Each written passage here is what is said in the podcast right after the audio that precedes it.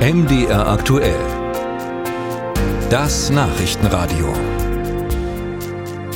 Der Skandal um Schummelsoftware und zweifelhafte Abschalteinrichtungen zur Abgasmessung in Automotoren beschäftigt die Justiz seit Jahren.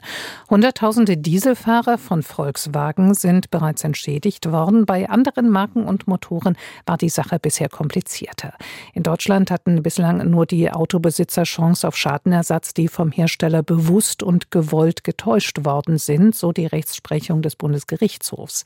Der Europäische Gerichtshof hat diese Hürde für Klagen gestern aber gesenkt können jetzt also mehr Autofahrer klagen.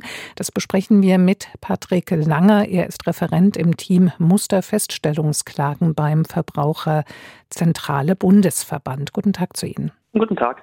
Herr Langer, was unterscheidet dieses Urteil vom EuGH denn von der bisherigen Rechtsprechung des Bundesgerichtshofs?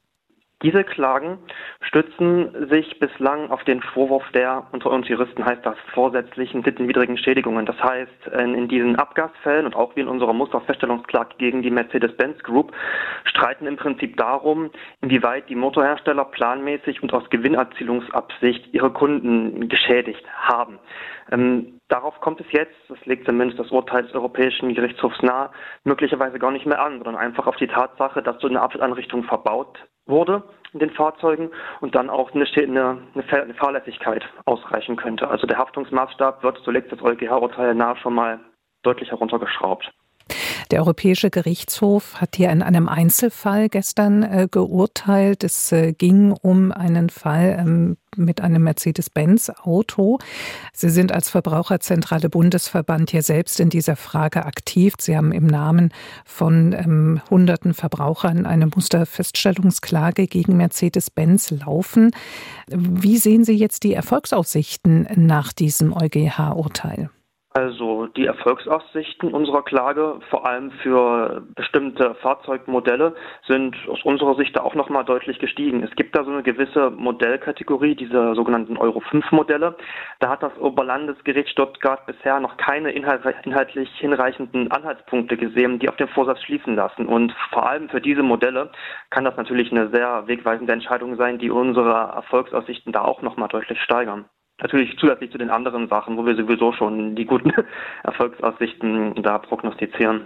Da geht es um Mercedes-Benz. Ähm, wie sieht es äh, mit ähm, Besitzern anderer Autotypen aus? Hm. Also grundsätzlich hat dieses Urteil diese Haftungsanforderungen gegenüber Motorherstellern unserer Ansicht nach generell erstmal heruntergeschraubt. Ähm, und Verbraucherklagen könnten gegen diese damit auch insgesamt deutlich erfolgsversprechender werden.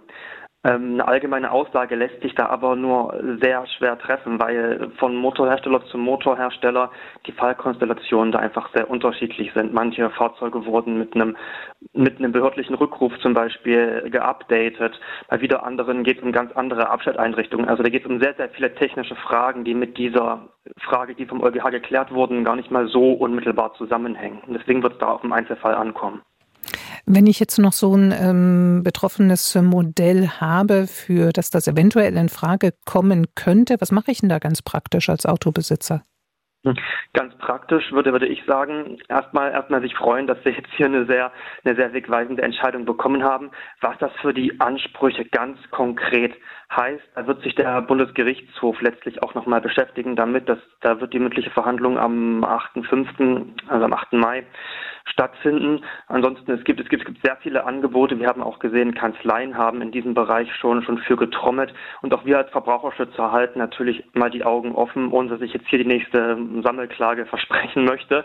Ähm, aber wir werden dann, nachdem der Bundesgerichtshof das entschieden hat, schauen, wie wir da weitergehen. Oder auch eben andere, andere Anbieter da für die Verbraucherrechte weiter mitstreiten.